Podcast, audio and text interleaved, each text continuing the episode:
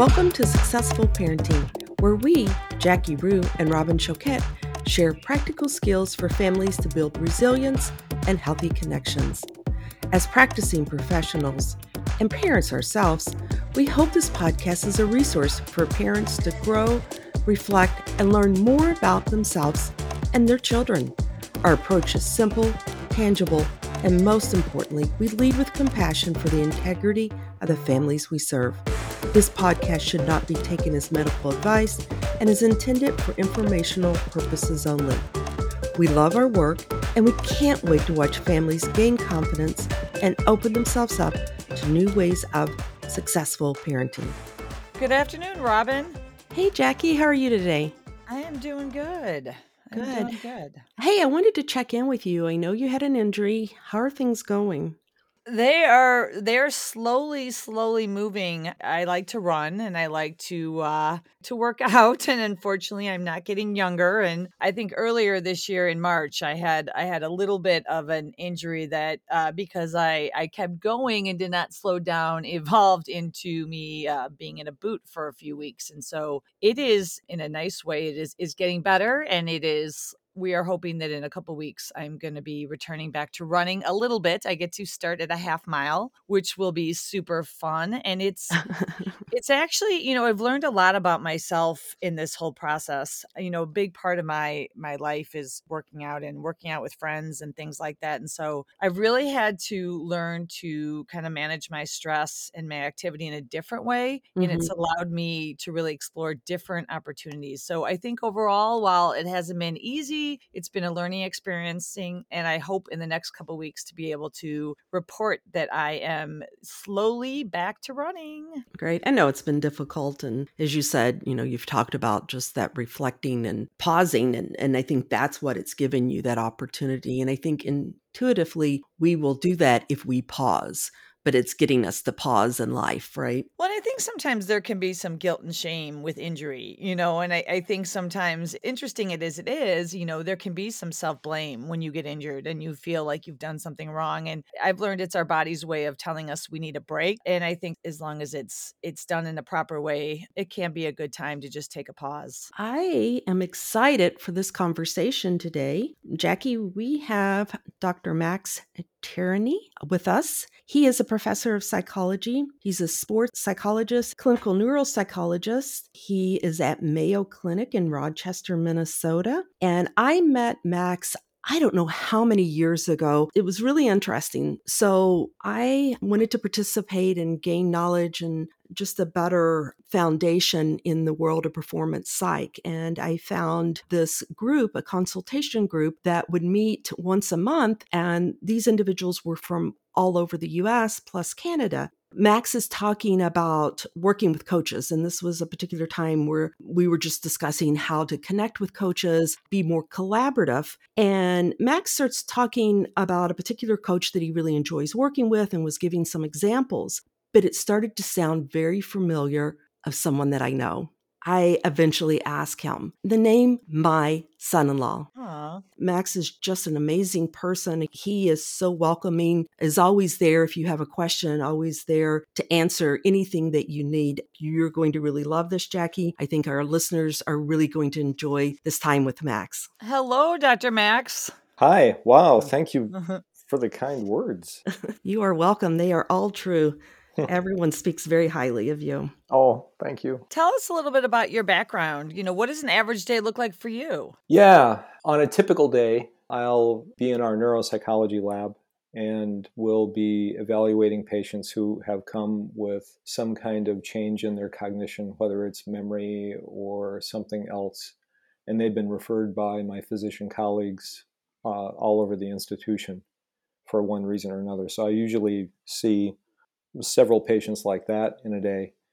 And then I usually have, on many days, sports psychology clients that are coming because they've had an injury and they're recovering, because they have some degree of performance anxiety uh, or some difficulty adapting to their sports situation. And these might be adults, they might be youngsters with or without their parents. Yesterday, A young woman said that her mom could wait in the waiting room. Okay. Other days, I've had a young guy and his dad in the room and that's that's common as well. Now you have not only your professional but you work in you know the sports area in particular soccer coaching. You've played sports yourself. Can you tell us a little bit about that yeah, well, these days I'm not coaching. Okay. I guess uh, the work and the home life have filled that space pretty well. I'm not sure how I got the coaching in all the time. Actually, I uh, I wrestled in high school and started playing soccer. I came to the game late, as they say, and then played uh, soccer in in leagues around here and pickup games, and started coaching when my kids started playing soccer and went on obtained my coaching licenses or diplomas. The coaching parenting process was pretty interesting and uh, had my share of chagrin and learned a lot along the way. And later on, I started running distance, you know, uh, 5Ks, marathons like like you. And these days, not so much that, but I try and get myself under a barbell once in a while to maintain some strength. Tell us about what you do in the world of sports psychology. Yeah, so uh, I, I get referrals from colleagues uh, in our health system, and, and sometimes uh, parents will find me and, and get a referral into me. So I'll see clients, uh, as I was saying, who have had an injury, and it's very common to see uh, a young athlete who's had uh, an ACL tear, anterior cruciate ligament tear that needs repairing or has been repaired. Uh, they're having difficulty adapting to it psychologically, emotionally, and struggling with how to think of themselves.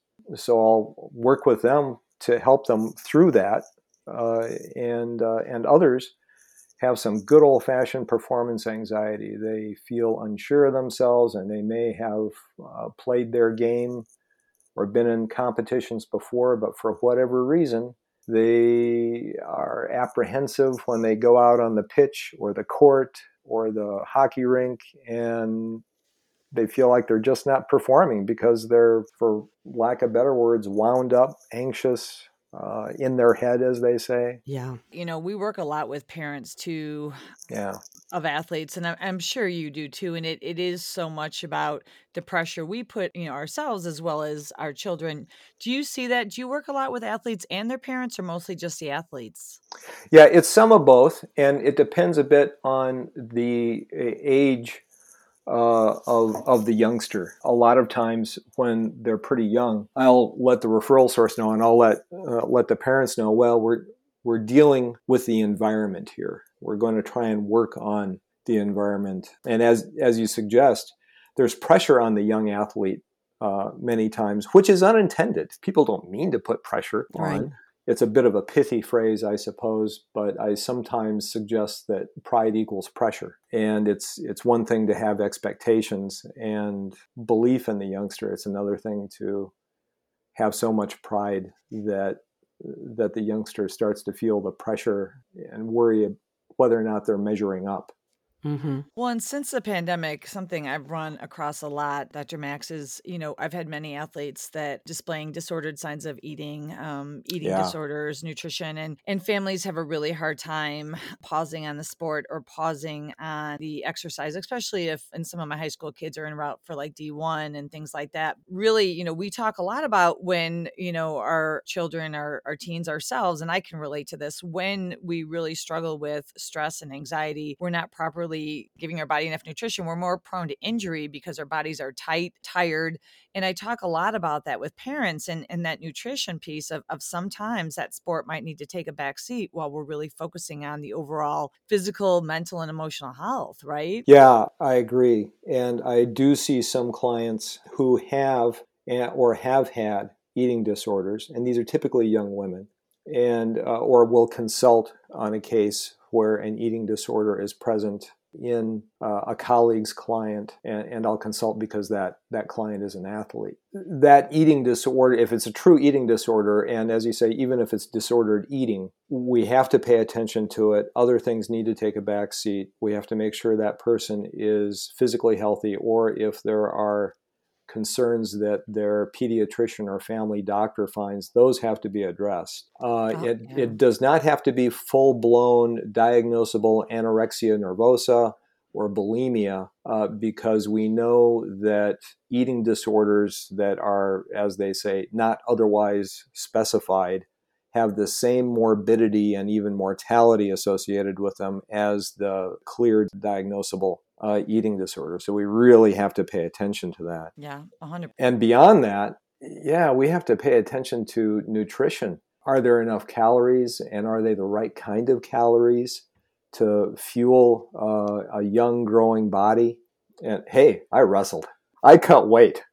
I, I, I probably shouldn't have, but I did because you really want to make your weight class. And in high school, you see a lot of those wrestlers also are football players, and there is a lot of that yo yoing going back and forth. Yeah, And I've seen that a lot with uh, young men. yeah, it's it's hard on them, and I I think that the overall culture is is somewhat better than what I had seen in the past, but it still happens. And uh, if if a consequence is showing up because of that kind of eating, it it needs to be addressed. And uh, typically, I think a physician colleague needs to be involved to make sure we're not missing something. Yeah. Yeah, 100%. And for us, we partner with a dietitian who specializes in that and, and we bring her in early on with with a Mhm. lot of our athletes overall, you know, even if we see signs, but we we find it important really to be working on that nutrition piece cuz so often, you know, that's not discussed and a lot of the high school kids even I notice, you know, they're in school all day and they go right to their sport after and, and they're getting home or 6 or 7 and no one's really talking about that important, you know, part of like incorporating those snacks throughout the day, having snacks at practice and I think we don't always take a look at that. And so I think this is just such a great conversation. I know we we veered off a little bit, but but I do really think it fits in here. yeah, yeah, we veered. I realize I, I was going to say, you know, with the background that I've looked into for classic strength training, and you look at the diets that strength coaches want to put their athletes on. I'm going through this stuff and I'm learning about it, and I think, oh my gosh, can I eat that much? and found out if you don't, you don't improve.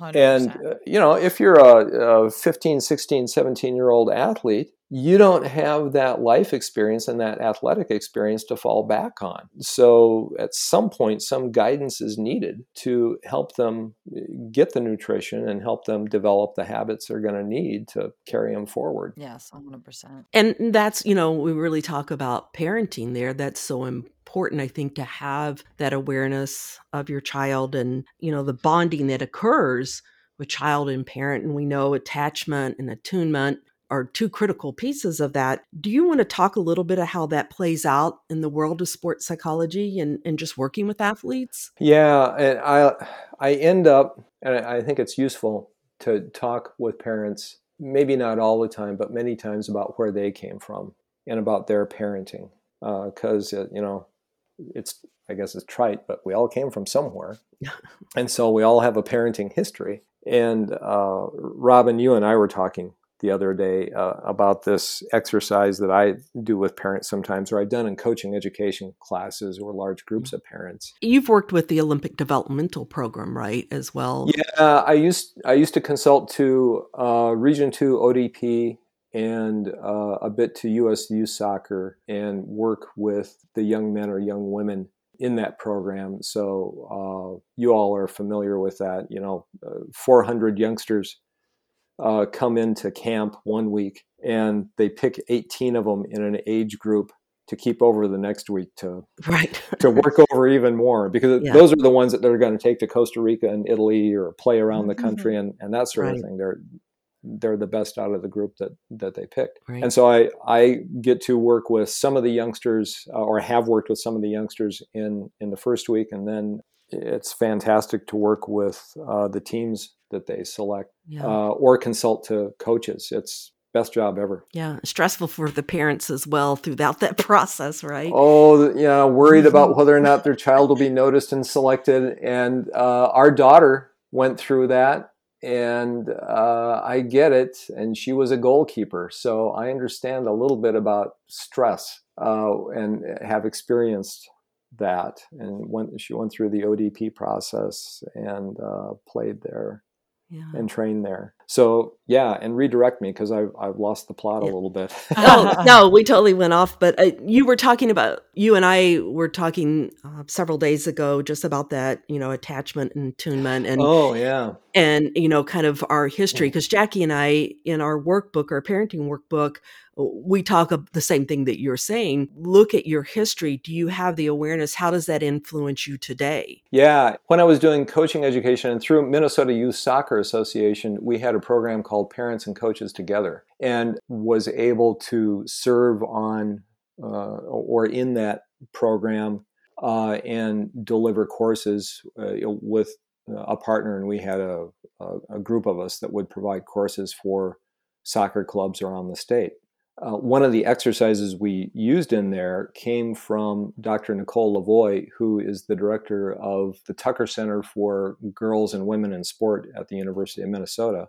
And then her mentor had been uh, Clark Power at the University of Notre, Notre Dame. So this isn't my exercise. I we pick things up from colleagues. So in in groups, I would ask coaches or parents to, you know, just on a piece of scrap paper, even uh, make a circle big enough to put a few notes in and ask them to think of someone that guided them when they were younger, someone that lifted them up, and it might have been a parent, uh, it, it, might have been another relative, maybe a teacher or a coach.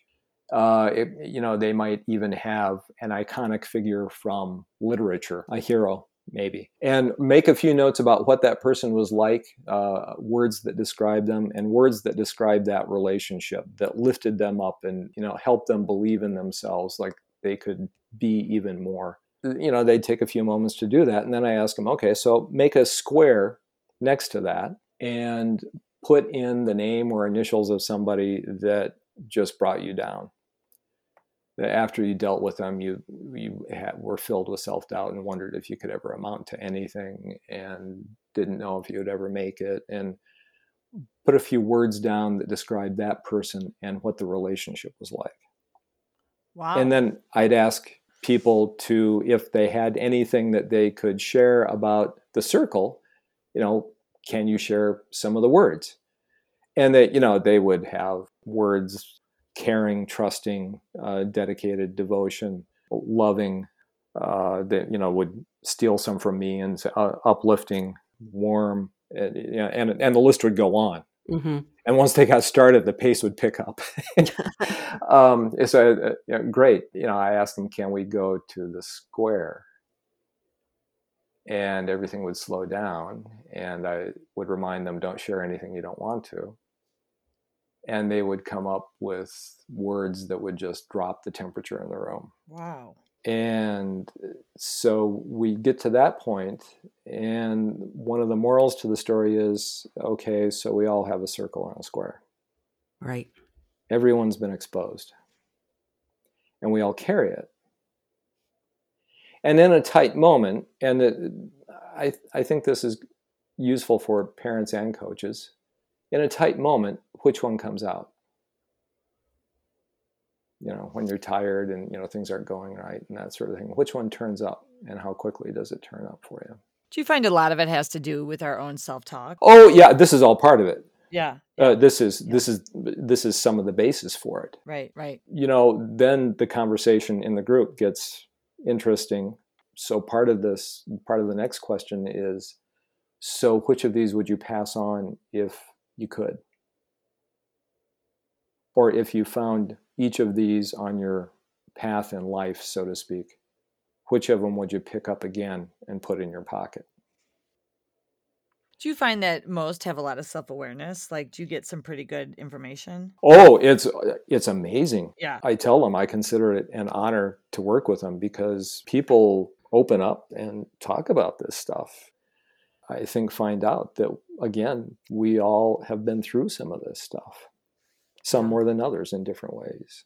And so I think it's it, it helps to find out. So what am I carrying, and and again, what would I pass on if I had my druthers, so to speak? Well, and that kind of leads to my next. We all face disappointment, and, and we talk a lot about this even on this podcast. Is you know one of my goals when I work with families is to teach kids how to fail and how to bounce back from it, right? Because yeah. it, it's a natural. I think so often I, I work with athletes that are out there avoiding failure and and they're avoiding you know making mistakes, and it, they really are stressed about it, and I, and I can relate to that too, right? I think it, it's common and and many athletes will at, at some point experience you know that that disappointment as well as possibly an injury possibly something that can really throw off their career and and we saw this I don't know if you saw this, but I I had several athletes during the pandemic that really struggled when they really kind of identified as being an athlete and, and things really got shut down for a period of time. We saw a lot of depression and things like that. So whether you're being shut down for an injury or, you know, something else, how do you advise parents to really um, help their children and effectively emotionally respond to that child, whether it's failure, injury,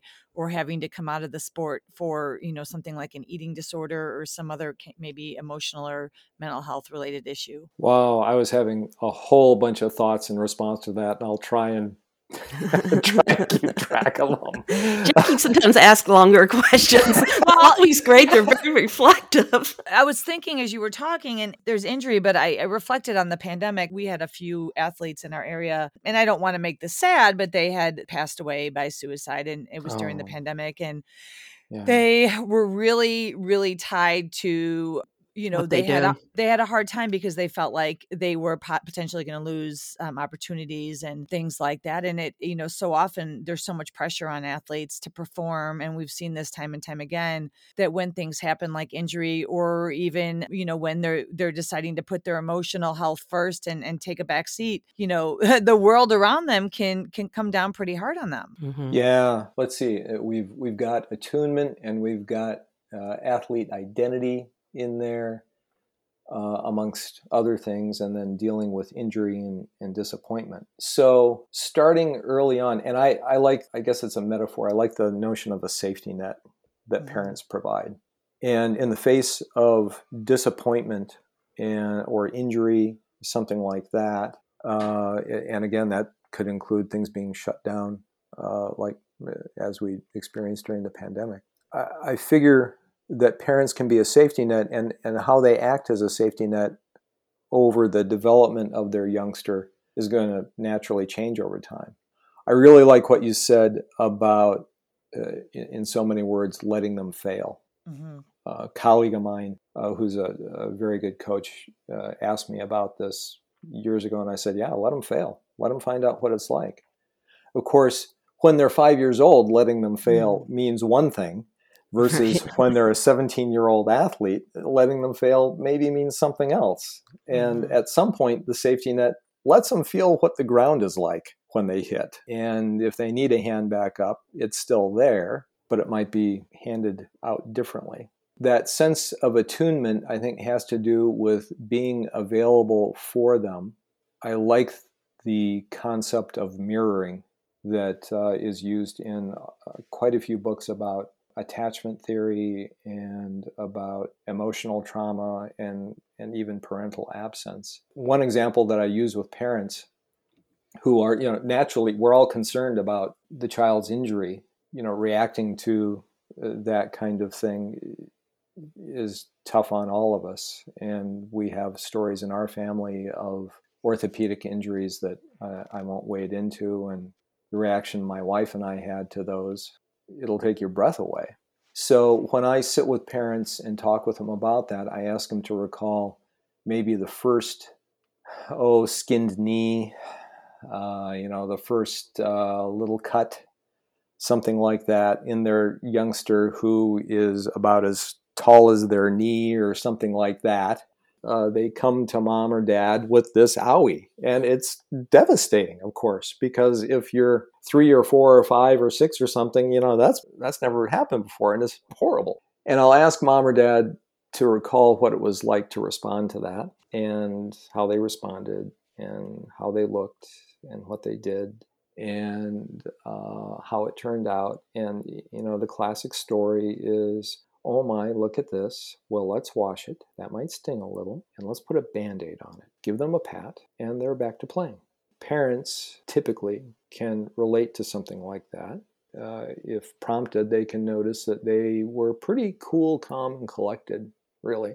Uh, or that's that's how they would like to be in a situation like that and they can get back into that mm-hmm. i mm-hmm. found mm-hmm. and i ask them what would happen if you brought that to the injury of your 17 year old who just had an acl tear. And we sit there for a few moments with that. And consider well what's the impact on your youngster when you present that to them? I think they find that useful. And I think for many of us, you know, our child has this event uh, and they're distraught, uh, and pausing for even a short moment and considering, well, what will we reflect back to them? Will it be more panic and distress? Or can it be an acknowledgement of the distress while we are maintaining our composure and considering, well, how do we best be there for them and help them through this and support them? Yeah. And it's interesting as you were talking, I was thinking about so often, you know, whether my own children, when they were playing sports or, or kids I work with, 90% of the time they're more worried about disappointing their coaches and their parents. And, oh, yeah. and they really, they really look to the adults. And I think we're we're starting and we're trying to do a better job of really overall in sports putting their emotional health and their physical health first. I mean, I, I, remember I had a situation where a young player was was injured, and you know the coach had them keep playing, and you know it ended up resulting in a, a lot bigger injury and and I also remember you know I've had conversations with coaches where they encourage athletes to really use their athletic trainer as opposed to going to the doctor and you know we, we see it all but really I think you know the these kids whether they're young or all, all the way through college age I see this desire so much to please and, and really please others that when they are dealing with this, what I found helpful is for us to really still make them feel, you know, special or still make them feel like a star, even when they're not in that role. Because as we know, athletes, they get so much of that notoriety and so much of that praise for their sport, for their accomplishments. And when all of a sudden that's halted how do they start to get that? You know how do they still maintain that? And i find as as a parent and as someone coaching parents we have to make sure that that our praise is not all of a sudden halted with that injury. Yeah so, uh, excellent. So with that I, I figure part of this from early on needs to be uh, needs to involve the notion that they're more than an athlete. Right. And uh, I'll, I'll see uh, young athletes come in and you know they've had their injury and it seems like the world has ended as you're describing. And when we talk and get into things typically they have other interests. Uh, there are other things that they might be interested in pursuing. And as we talk about that and open it up instead of you know life shrinking there are aspects to life in my role part of my job is helping them see these other aspects of their life and helping life open back up so that it's larger than their role as an athlete because they're someone's friend and they may have many friendships. They may have a special relationship and they're someone's son or daughter. They're someone's student. Uh, yeah, they have a coaching relationship as well. They may be uh, an employee at this point. They have many roles that they uh, act in and want to do well in. Uh, and that all leads to the possibility of, well, what's what's important to you about those roles? What is it that you believe in that helps you pursue that? And then how would you go about showing that? You're injured right now, and there's no denying that that stinks. At the same time, how would you pursue acting in these other roles in a way that seems best to you and opening that up a little bit so that they can pursue that. And we know that athletes who uh, you know see themselves as you know i'm an athlete. I run this event in track and this event in track and that's what i do period. Athletes who see themselves only as athletes are more likely to choke. Mm-hmm. uh, athletes who uh, have a broader sense of themselves are less likely to do so. So from early on, parents, if we can help them, you know, be more than athletes, have uh, you know different academic interests, different extracurricular interests, read lots of books, whatever it is, and support that, great. And, and this this actually goes along with literature on gifted kids. Mm-hmm. And I'll ask athletes uh, sometimes, okay, so if there's a group of kids that were told you're absolutely gifted writers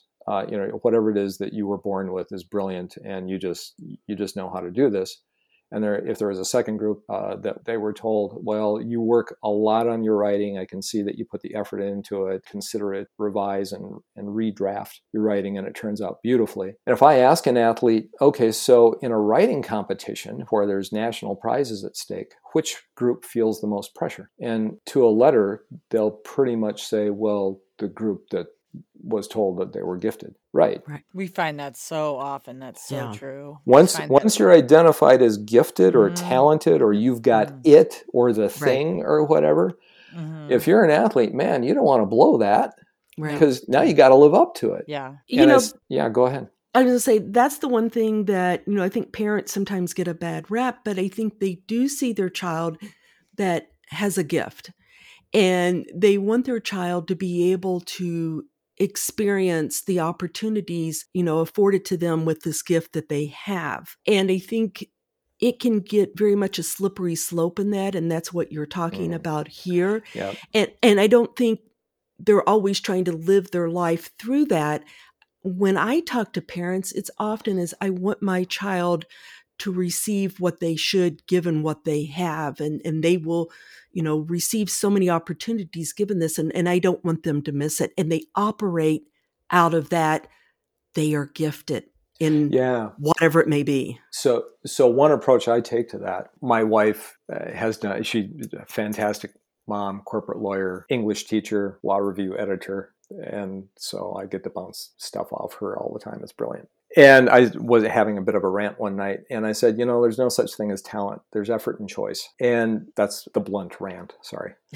In talking with parents, I'll suggest to them that, well, whatever your child has, you know, we all have a genetic something, you know, there's a limitation. I am not going to be a super power lifter. That ain't going to happen. And I'm not going to be a world class marathoner. I've got a certain physiognomy that's going to let me do okay with some things. I don't know where my limit is because I don't think I've really touched it. Fine. Many of us won't touch that genetic limit. But effort and choice mean just about everything. Mm-hmm. If our youngsters are making good choices and putting the effort into those choices, fantastic. We talk about, uh, you know, euphemisms like control the controllables and that sort of thing, which, you know, lost all meaning some time ago. If we can provide the environment where our kids want to make the right choice to pursue what they believe in, great. And that means that we provided a, uh, an environment where they feel cared about, where they feel like they're pretty good at what they're doing, and like they've got a choice in it. And in our parents and coaches program that I mentioned before, we used to call it the three C's caring, competence, and choice. And that comes from the environment we provide where we give them those things. Uh, and since we met, we're talking about attunement and attachment uh, before and being there with your child and providing them that mirror that is settling and reassuring to them. It sounds like a lot of pressure for mom and dad. Like, oh my gosh, I got to get this right. uh, yeah. But the research on this, from what I've seen, shows that if we can maintain that attunement 30 to 50% of the time, it's going to work out. It's going to be okay. So we don't have to be perfect. Yeah. Yeah. No, no. And this is such a good conversation because I love what you said. Because one of the things I do with parents is uh, one of my first activities is I have them write down a, a few words how they describe their child. And we talk about how our, the way we describe our child, you know, influences how we respond. You know, it all goes back to that mindset. So I love some of the stuff that you've said um, I know Robin in uh, closing loves to um, ask one of three of her favorite questions. So I'm going to let Robin take it away. Okay. So, Dr. Max, you can answer one, two, or three, whatever you want. But here are the three questions we ask all of our guests. One is tell us a funny parenting story. Two is what TV, family, or movie would you want to be a part of and why? And three is what does successful parenting mean to you? Oh, geez. um, yeah. So, well, I think we've been talking about successful parenting, and I, yeah, and with that, uh, I was going to say that my a, uh, a previous supervisor and colleague of mine, the late Bill Friedrich, said we parent in broad brushstrokes, and uh, another uh, now past colleague, John Graff, said they create us as much as we create them. So true. And I can't remember if John said it or if I added it on. Uh, if we let them, and uh, I can't think of a movie. I think I think I mentioned to you earlier. I can't think of a movie, and I, I, I would say to my wife and my kids, I think I'm living it. if there's a funny story there, uh, you know, my wife was fond of telling the kids, "Don't do anything dangerous." And this would usually come up in the midst of a sword fight. uh, swords, of course, be, can be made of many things, whether they're lightsabers or wrapping paper tubes or something else.